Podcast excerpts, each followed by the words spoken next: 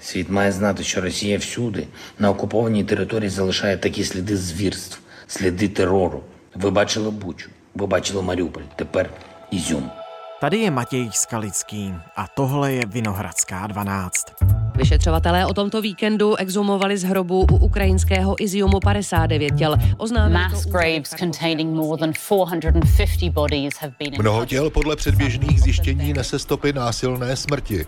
Ukrajinská Einige erschossen worden sein, andere He was found with his hands tied behind his back. Že je dokaz čerhových zvěrstv, skojených za rosijskou okupací.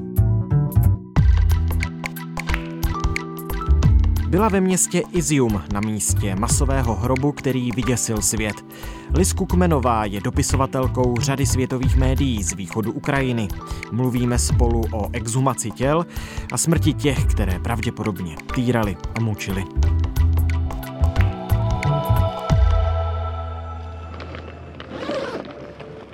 Dnes je úterý 20. září.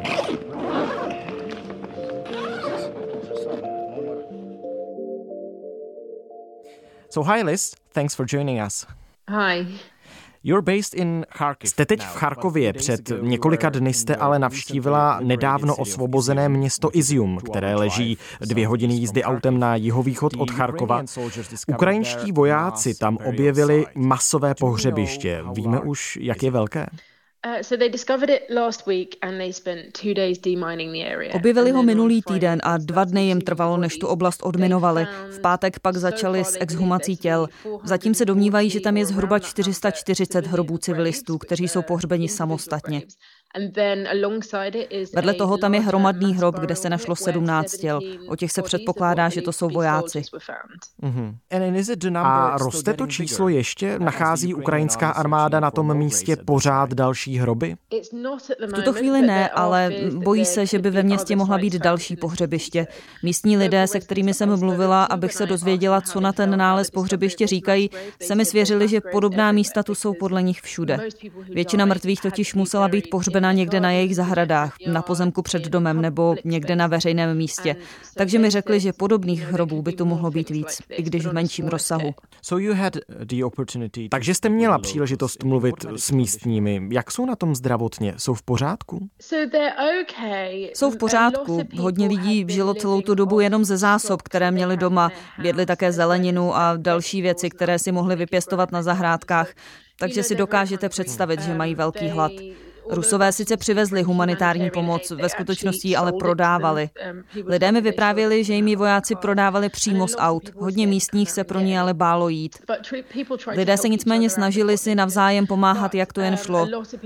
Často mi ale říkali, že mnoho starších a nemocných nemohlo sehnat lékařskou pomoc nebo léky a ti jsou teď mezi mrtvými. Vy jste to pohřebiště navštívila osobně? Byla jste přímo na místě? Byla jsem tam v pátek, to byl první den, kdy začaly exhumace. Vzojem podnímajte adiálo, za děla, vzojem podnímajte. Kde pleče? držíte, za děla, podnímajte. Pustili nás dovnitř poté, co tam vstoupila policie a ujistila se, že to tam je bezpečné. Odminovávání ale pořád pokračovalo, i když už jsme byli na místě, takže z povzdálí jsme slyšeli jeden výbuch za druhým. První den vykopali, myslím, asi 22 těl civilistů a 17 těl z masového hrobu. O prvním civilistovi, kterého exhumovali, nám řekli, že to tělo pravděpodobně patřilo muži a že jsou na tom těle známky toho, že mu kolem krku někdo uvázal provaz. Měl taky zlomené ruce Říkali, že tohle nasvědčuje, že šlo o oběť mučení. Já sama jsem viděla jednoho vojáka, který měl pořád ještě svázané ruce. Ačkoliv jeho tělo už bylo ve vysokém stupni rozkladu. Mezi exhumovanými bylo také několik žen. Úřady už také naznačili, že očekávají, že se na místě najdou i těla dětí. Řekli nám vlastně už také, že tam našli i celou rodinu s prarodiči, rodiči a dětmi. Přesto všechno musíme mít pořád na paměti, že spoustu z těchto obětí nemuseli nutně zabít ruští vojáci napřímo. Zabila je válka. Hodně lidí zahynulo v důsledku ostřelování nebo výbuchů a potom je tu lidé pohřbili. Místní mi říkali, že v srpnu za nimi přišli ruští vojáci a řekli jim, že všechna těla z těchto místních hrobů, která nemají potřebná povolení, musí vykopat a přenést na hřbitov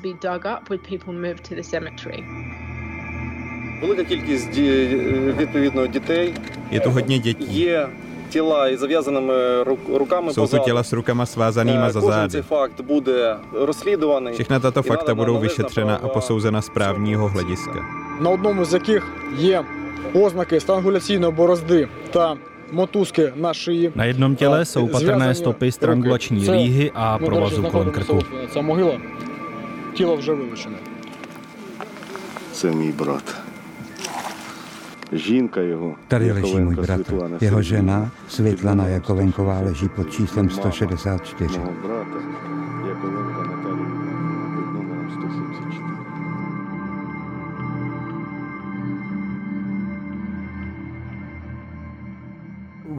Těla obětí ta byla v rakvích nebo ležela v zemi jen tak? Nebyla v rakvích. Jeden muž, jehož žena zemřela v květnu a na nové místo ji přenesli v srpnu, mi řekl, že je na ruské vojáky pořádně naštvaný, protože on svou ženu pochoval se všemi kulturními a církevními náležitostmi a oni pak přišli s dobrovolníky a prostě ji vykopali. Požadoval, aby jí dali rakev a různé další věci. Oni na to ale nebyli vybavení. Kde přesně se to pohřebiště nachází a jak to tam vlastně vypadá? Jak byste ho popsala? Leží na severovýchodním okraji Iziumu v takovém vysokém borovém lese. Před válkou to bylo oblíbené místo, kam místní chodili grilovat nebo jenom tak na procházku.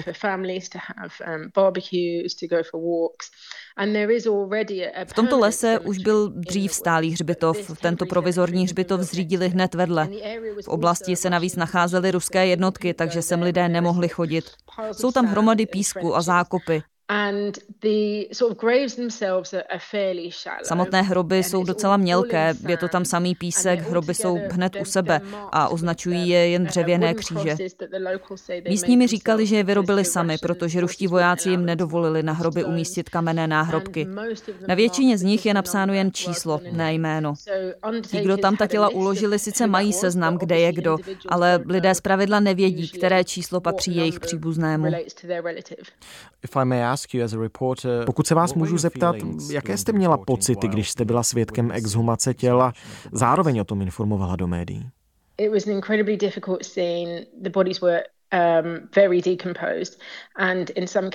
Bylo to strašně těžké, protože těla jsou už ve vysokém stupni rozkladu. Vyšetřovatelé měli v některých případech co dělat, aby je z hrobu vůbec vytáhli nebo aby je vytáhli v celku. Bylo vidět, že i na ně tíhaté práce doléhá. Zápach velkého množství vykopaných těl je nesmírně pronikavý a lidé to těžko snášejí.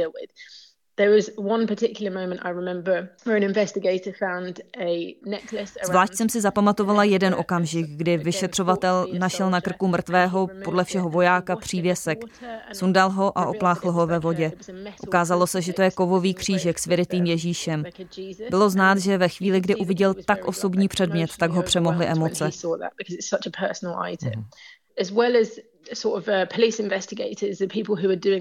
Kromě vyšetřovatelů z prokuratury se na průzkumu pohřebiště podílejí příslušníci složek civilní obrany, například hasiči a tak dále, kteří byli povoláni, aby tu pomáhali. Ti podobné scény snášejí jen těžko, nejsou na takové věci zvyklí.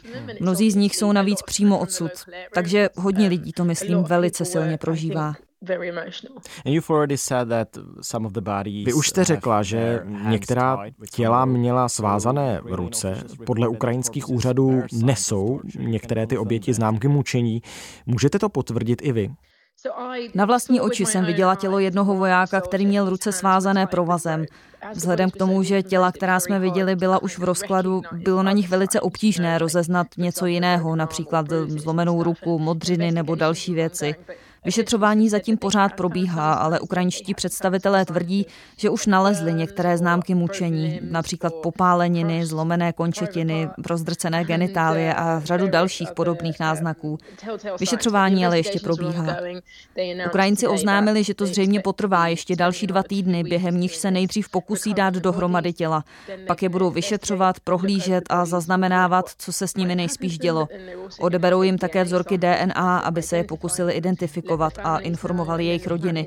Dále pak chtějí vymyslet, jak je znovu a důstojněji pochovat. Půjde tedy asi o nějaký památník, hřbitov nebo něco podobného.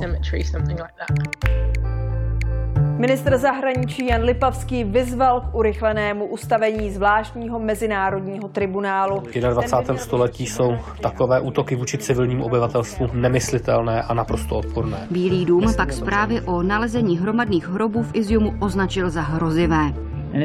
To, že se pachatelé za své činy budou muset zodpovídat, napsal i francouzský prezident Emmanuel Macron. Leurs auteurs devront répondre de leurs actes.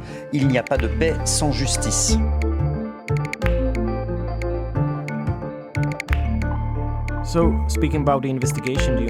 Když mluvíme o vyšetřování, tak úřad Vysoké komisařky OSN pro lidská práva se rozhodl vyslat na místo monitorovací tým. Můžeme očekávat nějaké výsledky vyšetřování už za ty dva týdny? Dva týdny jsou doba, kterou chtějí vyšetřovatelé strávit přímo na místě schromažďováním důkazního materiálu. To znamená, že na definitivní výsledky si počkáme déle. Každý den vyšetřovatelé schromažďují nové důkazy. Jsem si jistá, že v nejbližších dnech a týdnech jich bude dál přibývat. Nějakou dobu ale ještě potrvá, než bude vyšetřování úplně dokončeno, než bude kompletní.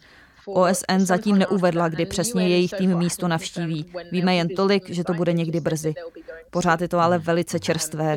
Tím chci říct, že vyšetřování začalo teprve v pátek. Český ministr zahraničí Jan Lipavský z Pirátské strany vyzval k ustanovení zvláštního mezinárodního tribunálu, který by se měl zabývat stíháním těchto zločinů. Víte, jestli jeho záměr podpořila i nějaká jiná další země? Americký ministr zahraničí Antony Blinken naznačil, že pokud vyšetřování odhalí další válečné zločiny, měla by na to navázat i nějaká mezinárodní akce. Také prezident Joe Biden naznačil, že to může vést k určitým následkům, blíže je ale neupřesnil. Pokud se ukáže, že to je další situace podobná té v Buči, dovedu si představit, že mezinárodní společenství pocítí potřebu něco udělat. Četl jsem na internetu prohlášení Vitalie Gančeva, šéfa vyhnané okupační zprávy Charkovské oblasti, který v ruské televizi řekl, že o žádných pohřbech na tom daném místě neví. Podle agentury Reuters obvinil ze z inscenování těch zvěrstev v Iziumu Ukrajince. Tak dává vám něco takového smysl, nebo je to prostě naprostá hloupost? Přijde mi to jako úplný nesmysl. Nevím, kde by sehnali tolik těl v rozkladu. Ani to místo nevypadá, že by ho vykopali teprve během posledního týdne nebo tak nějak. Rozhodně nese známky toho, že tam je o něco déle. Potvrzují to dokonce i ty dřevěné kříže na hrobech. Na dřevu totiž časem přibývá skvrn, je na něm vidět, jak na vzduchu stárne takže podle mého osobního názoru to je nepravděpodobné. Už jste řekla, že jste mluvila s lidmi ve městě. Oni věděli o tom, co se tam děje, nebo se celou dobu jen skrývali? Lidé mi řekli, že se v podstatě pořád skrývali. Město je velmi těžce poničené. Stěží tam najdete budovu, která by nebyla nějak poškozená. Mnoho míst je skoro úplně zničených. Například budova městské zprávy je vypálená. Ve spoustě domů zejí velké černé díry. Místní se shodují, že vycházet bylo nebezpečné. Pokud už vyšli ven, ruští vojáci se jich mohli vyptávat na věci jako kam jdete a vůbec jim stěžovat život. Takže lidé proto raději zůstávali uvnitř. Vždycky se ale šíří nějaké zvěsti, lidé spolu mluví. Dozvídali se, že občas někdo zmizel a nikdo už ho od té doby neviděl. Mluvilo se o mučení. Lidé také věděli, že soused zemřel v důsledku ostřelování nebo raketového útoku a je pohřbený někde venku. I když ale něco věděli, bez internetu, telefonů a spojení s vnějším světem neměli moc ponětí o tom, co se děje ve zbytku Ukrajiny, ani v jejich městě Племянник мужа живет в Норвегии, так они уже знали раньше об этом, чем... Bylo prakticky nemožné najít jediný dům, který by nebyl v nějaké míře poškození. Nefunguje elektřina ani dodávky potravin, jídlo se vaří na ohništích u obytných domů. Docházelo k represím, které byly cílené především na osoby, které mají nějakou afiliaci s ozbrojenými složkami Ukrajiny. Byli to příslušníci armády, nebo to byli účastníci té původní tzv. antiteroristické operace, která probíhala od roku 2014. What was left behind by the fleeing Russian Co po sobě prchající ruské jednotky zanechali? Nějakou munici? Možná zbraně? So in Izium, they, I didn't go to any Russian positions in Izium, but today I V Iziumu jsem na místech, kde se opevnili ruští vojáci, nebyla. Viděla jsem ale jejich pozice v Balaklii, což je dost blízko. Navštívila jsem první ruské ležení, které Ukrajinci při útoku dobili. And there, basically, um, Ukraine hit it at night, overnight. Ukrajinci zaútočili v noci, ruští důstojníci uprchli a nechali vojáky bojovat samotné. Ukrajinské jednotky se města zmocnily velice rychle. Zbytek Rusů během několika hodin utekl, pár jich padlo do zajetí. Byla to situace, při níž bylo v sázce hodně. Kdyby tu Ukrajinci neuspěli, jejich protiofenzíva by se nejspíš zadrhla. Ve skutečnosti se ale ukázalo, že to byla předzvěst úspěchu, protože ve zbytku regionu se události vyvíjely stejně. Ruské pozice v Balaklii jsou zaminované. Někteří lidé dokonce říkají, že mina tam zabila dítě, i když oblast už ukrajinské jednotky odminovávají. To bude ale nějakou dobu trvat. Jde to pomalu. Ano, a přímo v ruských zákopech zůstaly konzervy a sklenice s nedojedeným kompotem. Rusové tam na odchodu nechali hudební nástroje, knihy.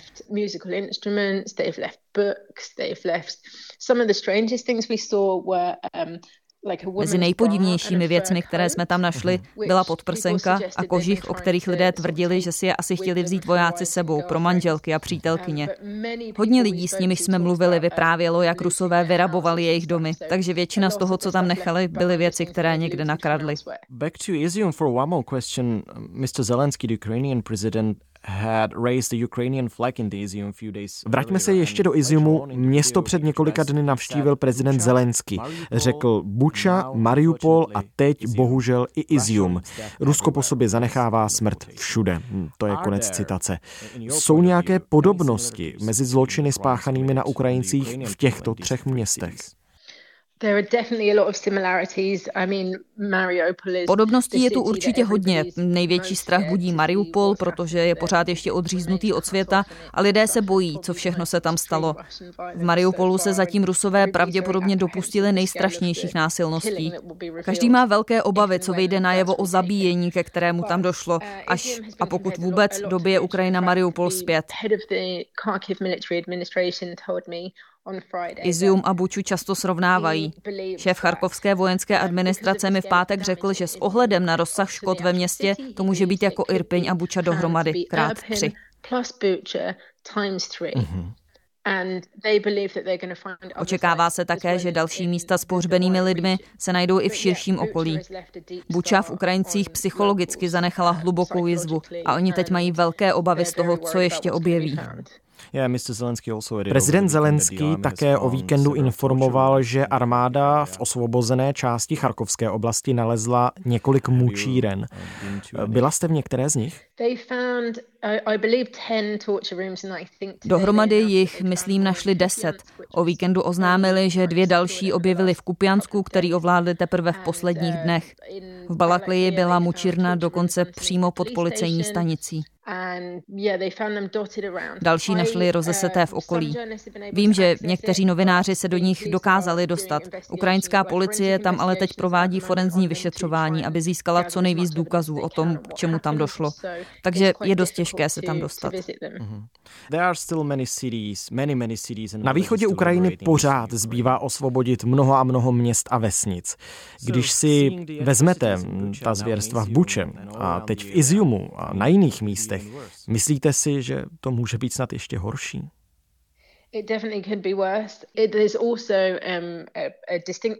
Samozřejmě, že může. V každém městě je to navíc jinak.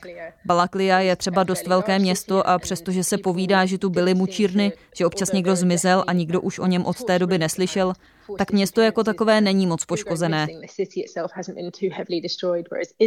Zatímco Izium byl skoro zničený.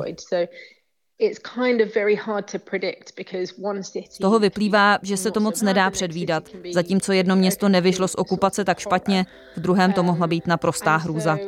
Takže si myslím, že v nejbližších měsících vyjde najevo spousta ošklivých věcí. Liz, thank you for your reporting, thank you for your time and take care. Thank you. Tohle už je všechno z Vinohradské 12. Přímo z Charkova se s námi spojila Liz Kukmenová, freelancerka, která spolupracovala s AFP, Foreign Policy, s deníky The Guardian, The Washington Post, ale také třeba s televizí Al Jazeera. Mluvili jsme spolu o tom, co všechno viděla v nedávno osvobozeném městě Izium na severovýchodě Ukrajiny. Překlad pro tuto epizodu zajistil Miroslav Tomek, dubbing Kateřina Součková.